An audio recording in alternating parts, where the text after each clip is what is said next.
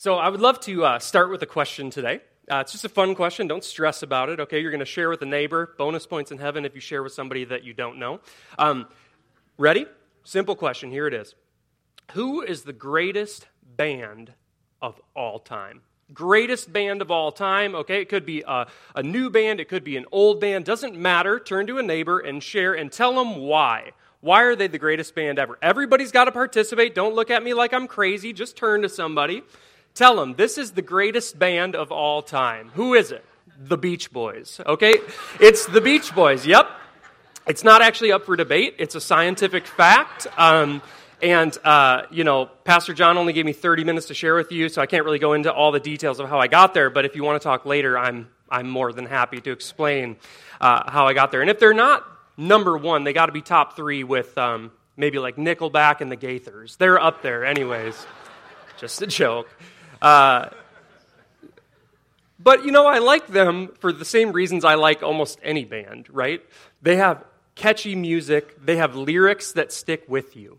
Maybe you guys, all, all, the bands that you shared, you're thinking of a song or something that was ringing in your head. It's like, oh, they got this line. It's so good, right? I can't forget it. It's so hard to forget it. I just, they, it sticks with me over the years. And as I was a, a young guy, uh, I used to, my family had this cabin, middle of nowhere, Wisconsin, okay?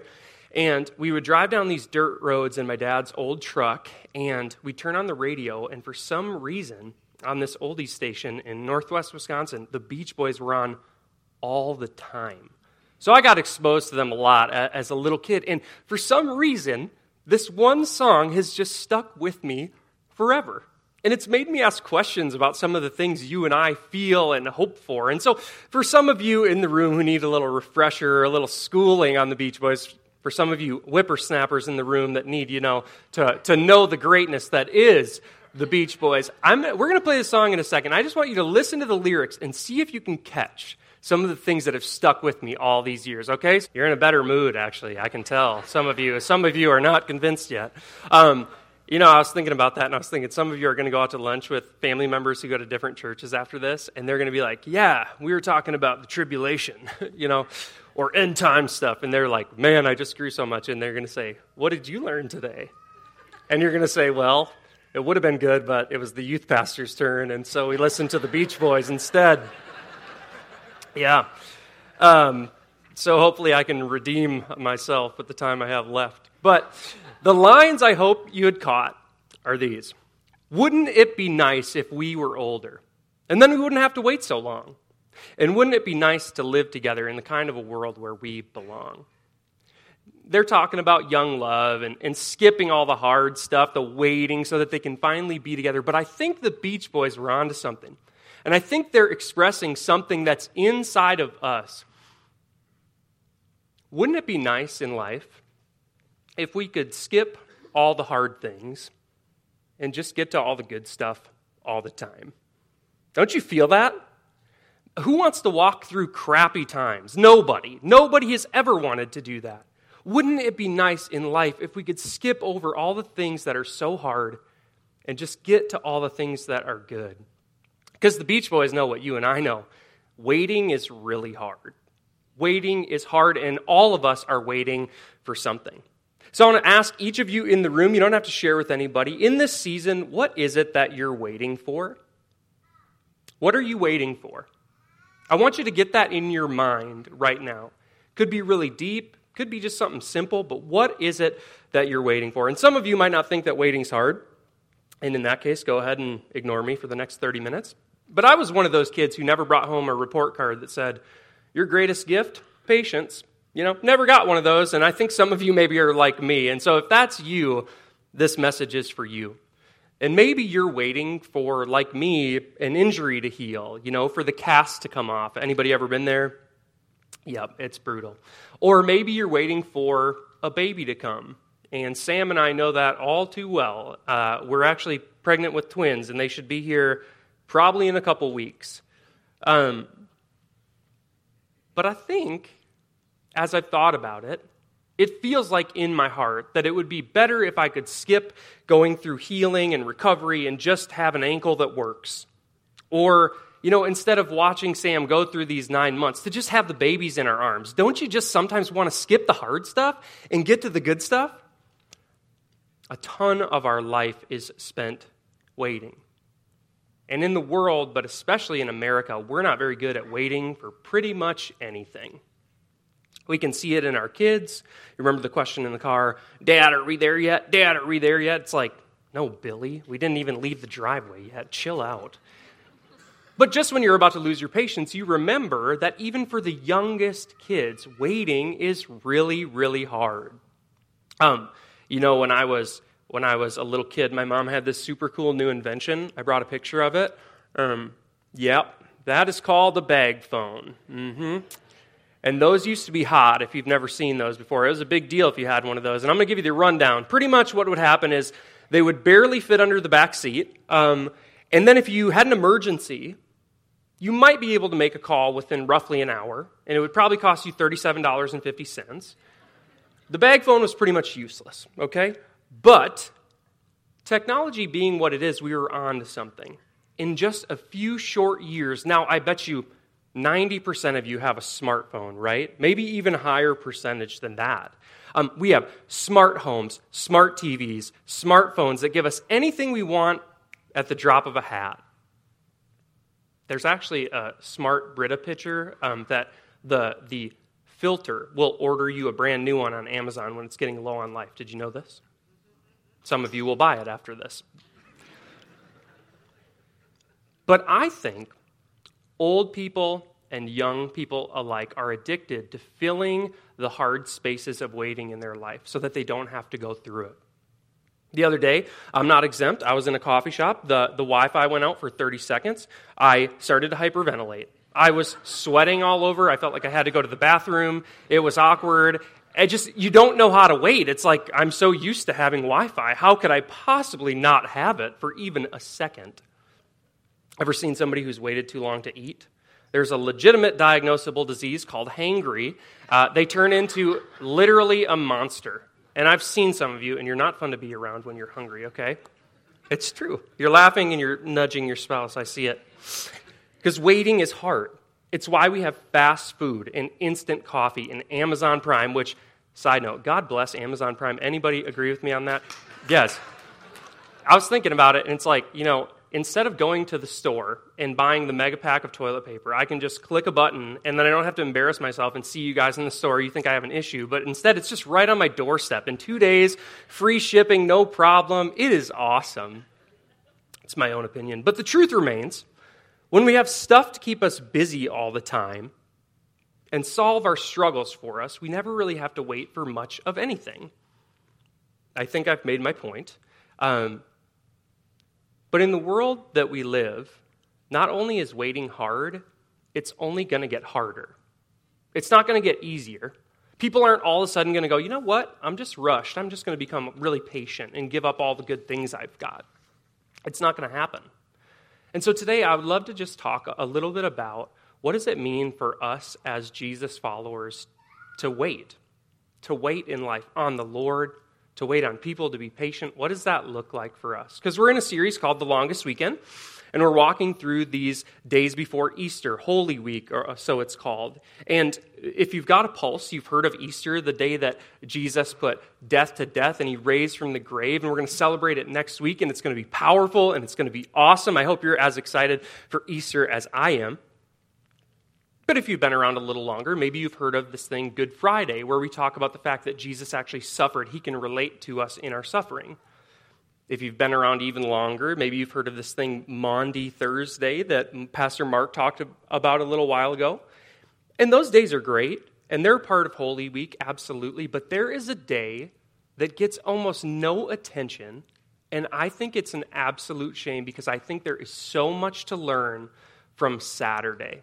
Holy Saturday, some of you have maybe heard it called, the very day before Easter.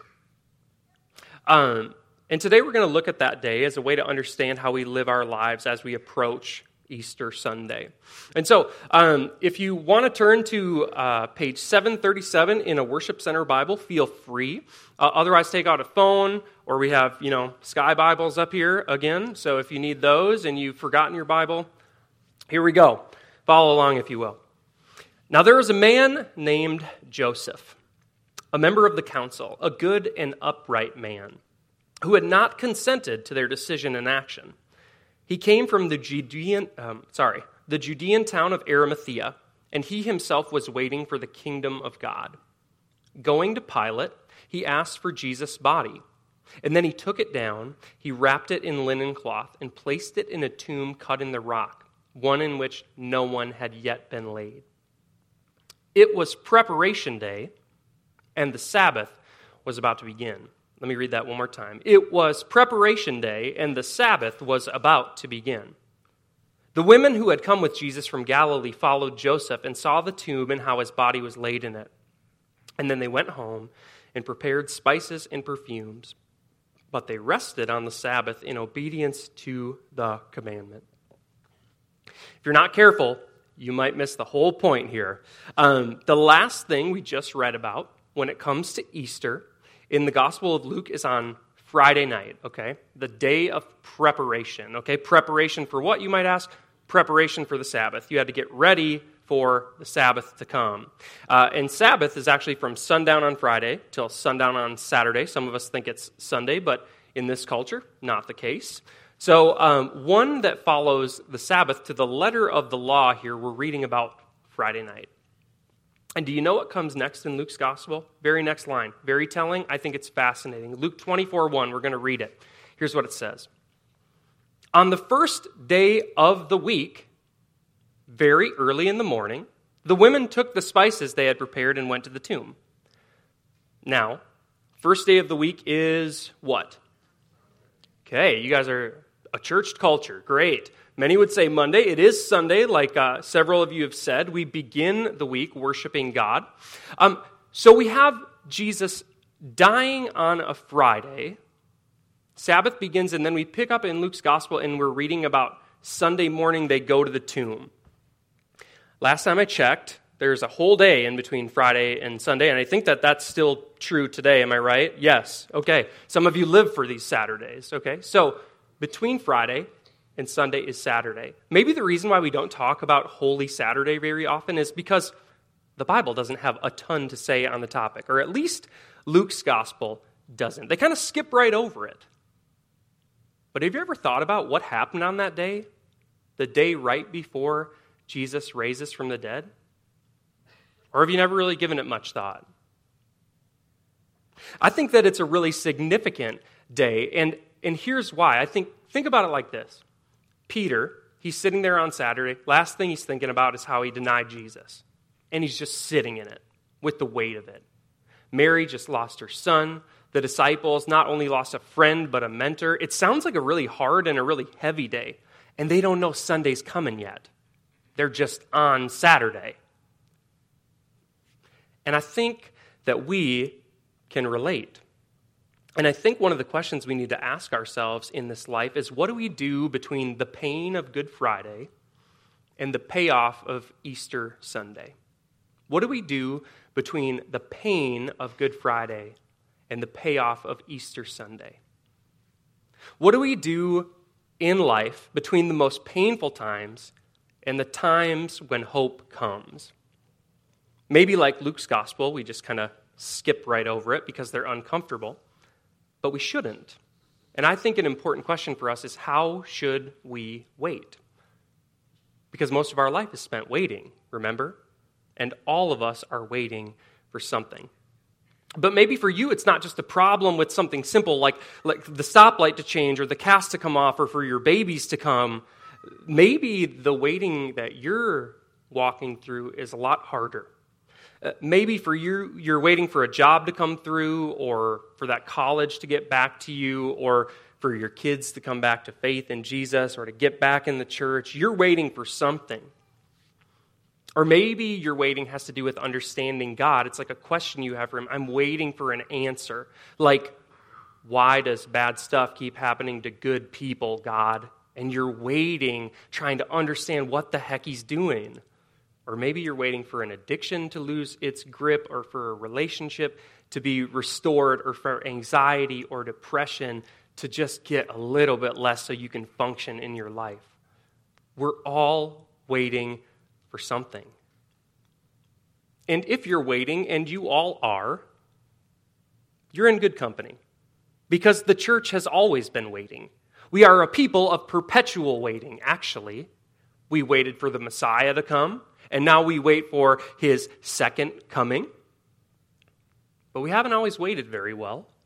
And that's why Jesus had to say things like, hey, keep watch. Don't get lazy. Live like I'm coming back. Wait well. He had to teach us how to wait then, and he has to teach us how to wait right now. So, again, I'll ask you and remind you what are you waiting for? Have you thought of it yet? What's the thing that is dragging you down through the mud? Every day you can't get traction, every day you struggle, and every day you want to understand, or every day you want God to bring resolution in that area, and you just can't get it. What are you waiting for? Whatever it is, I just want to take some time today and not give you five steps to know how to wait well. Um, but I've been in a season of waiting in all sorts of ways with uh, the ankle injury and with waiting for the twins to come and, you know, asking God questions that it feels like He's just not listening to or not giving me an answer for. You know what that's like? And instead of giving you the, the tricks to wait well, I'd rather give you three things not to do. Three things that I've learned from experience don't work very well, and I bet some of you have tried them too. So I'm going to give you some waiting warnings to, to close our time together. So, waiting warning number one don't ignore the pain while you wait. Don't ignore pain while you wait. That's why the world goes so fast. We talked about that, right? We're not very good at waiting for anything. But I think the fact that this Sabbath day, this Saturday, um, was Sabbath is such a big deal because Jesus followers, the, these people of God, couldn't really do anything to avoid their waiting. I mean, Sabbath was pretty strict. There's like no work. But sometimes when we're in the misery of Good Friday, we'll do anything to get out of it. So we'll go shopping or we'll work harder, we'll stay busy, we'll use more substances to take our mind off it, whatever we can do to avoid the pain. But I think what's true is that sometimes when we go through pain, we just need to sit, not rush, not try to fix it right away. Here's why I believe that if you can't actually understand the fullness of the brokenness, you will never understand the fullness of the blessing. If you can't sit in pain, you'll never understand victory, really. Because if you can't understand the pain of Good Friday, I don't think you'll really understand the payoff of Easter Sunday. If I don't go through the pain of recovery from the ankle injury, will I ever be really that thankful when it works again? Now, may come as a shock to you, but I've never actually given birth to a child. Um, but I wonder, and I'm just asking the ladies in the room who, who have children, is part of what makes it's such an accomplishment, and it is, is the fact that it's not easy. Nine months, morning sickness, pain, exhaustion, can't sleep. You know, you're going through, your body's going through changes. It's difficult. And then actually giving birth as well. It's, it's hard, right? Like it's, it's not easy. Part of what makes it so special is that it's not easy. If just anybody could do it, do you think we would think it's that big of a deal. I think part of what makes it so beautiful is actually the fact that it's difficult. And I think in life, when we can sit in difficult things, we start to understand the beauty that's on the other side. Okay, um, so that's waiting warning number one. Waiting warning number two, okay? Uh, don't isolate yourself while you wait. Uh, when you're waiting and when you're in grief, I think it's a huge temptation to want to be alone. It's like, uh, you don't get me. I don't really want to talk to you. Just leave me alone. But I think we need to understand the power of community while we wait on God. Um, and um, I just want to talk to you about this one guy in the Bible, Job. And there's this beautiful part in his story. It's probably my favorite part in, in the book of Job. It's where Job's friends come to be with with him when he's gone through more suffering than you could ever imagine. Okay, so Job, a godly man who goes through all this suffering, and he's got three friends that come and show him what community is all about. And I'm going to read it to you, and then I'm just going to give you a, a point that maybe we could learn from it, okay? So, so here's what it says When Job's three friends, Eliphaz the Temanite, Bildad the Shuhite, and Zophar the Naamathite, great names, heard about these troubles that had come upon their friend Job, they set out from their homes and met together by agreement to go and sympathize with him and comfort him. This is the part I love. When they saw him from a distance, they could hardly recognize him. They began to weep aloud, and they tore their robes and sprinkled dust on their heads. And then they sat on the ground with him for seven days and for seven nights, and nobody said a word to him because they saw how great his suffering was. I don't know about you, but when somebody's hurting, somebody's waiting in grief, I love to fix them because I don't know how to wait with them. I don't know how to be patient. I just want to fix it so I can get going with this rat race that is life. I, I, as fast as I can just make them feel like they're okay, we can just move on. And I think what Job's friends are teaching me is that it's okay to just sit with a friend with no words, with no real help except just your presence. And I think as a church, we could learn what community is all about if we could learn that. Let's not rush, let's not fix. Sometimes it's just okay to sit with somebody in pain. Um, and you know, for for Sam and I, I think the primary thing that's gotten us through this season of waiting is you guys. A lot of you have been in our apartment, brought us meals, cared for us, and, and I just want to say, like, it would have been a, a long and hard road without you. But I think that's what community is about. When you can't do it on your own, God's people can do it with you. And I think that that's what's gotten us through. All right, last waiting warning that I want to share with you today. Don't ignore the schemes of the enemy while you wait. Do you remember uh, the schemes series we did just a couple, few series ago? You guys remember that? Okay, cool. Um,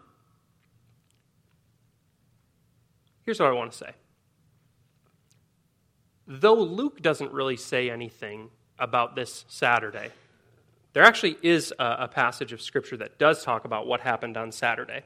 And I think it will give us some insight into that last and third point. So it comes from Matthew 27, uh, 62 to 66. And so if you're wondering, you know, what actually did happen on that Saturday, this is what we read about. So follow along on the screen, if you will. Here's what it says The next day, that is, after the day of preparation, the chief priests and the Pharisees gathered before Pilate and said, Sir, we remember how that impostor, they're talking about Jesus here, said while he was still alive, After three days I will rise. Therefore, order the tomb to be made secure until the third day. Otherwise, his disciples might go and steal him away and tell the people he has risen from the dead. And the last fraud will be worse than the first. And Pilate said to them, You have a guard of soldiers. Go make it as secure as you can. So they went and made the tomb secure by sealing the stone and setting a guard. Here's what I've learned in, in, waiting. When all of your hopes and all of your dreams feel like they're dead and laying in a tomb somewhere, you're vulnerable, you're waiting on God for help to come or for an answer to come. The enemy wants nothing more than to keep that door sealed and that hurt protected. He'll stop at nothing to keep you down. I wonder if somebody in the room feels that today. They feel like they've put on, on the right face for a long time. They've gone to church. They never really addressed any of their issues. But when they're home alone, in the quietness and the darkness of their own house late at night, everything feels dead. It feels like it's just put away. There is no hope. And if that's you, I just want to say I'm really sorry because that's a hard place to be. And I want to tell you that I think there's people in the room that can resonate with how you feel. So if that's you, and all you've ever come to uh, experience with the church is people who just don't get it or pretend they're good, I hope you hear that that's just not true. The truth is, in Easter, we talk a lot about the victory of Easter Sunday, and that's good, and we should. That God is alive. Sometimes we talk about suffering, the fact that God can relate to us, and that's good too.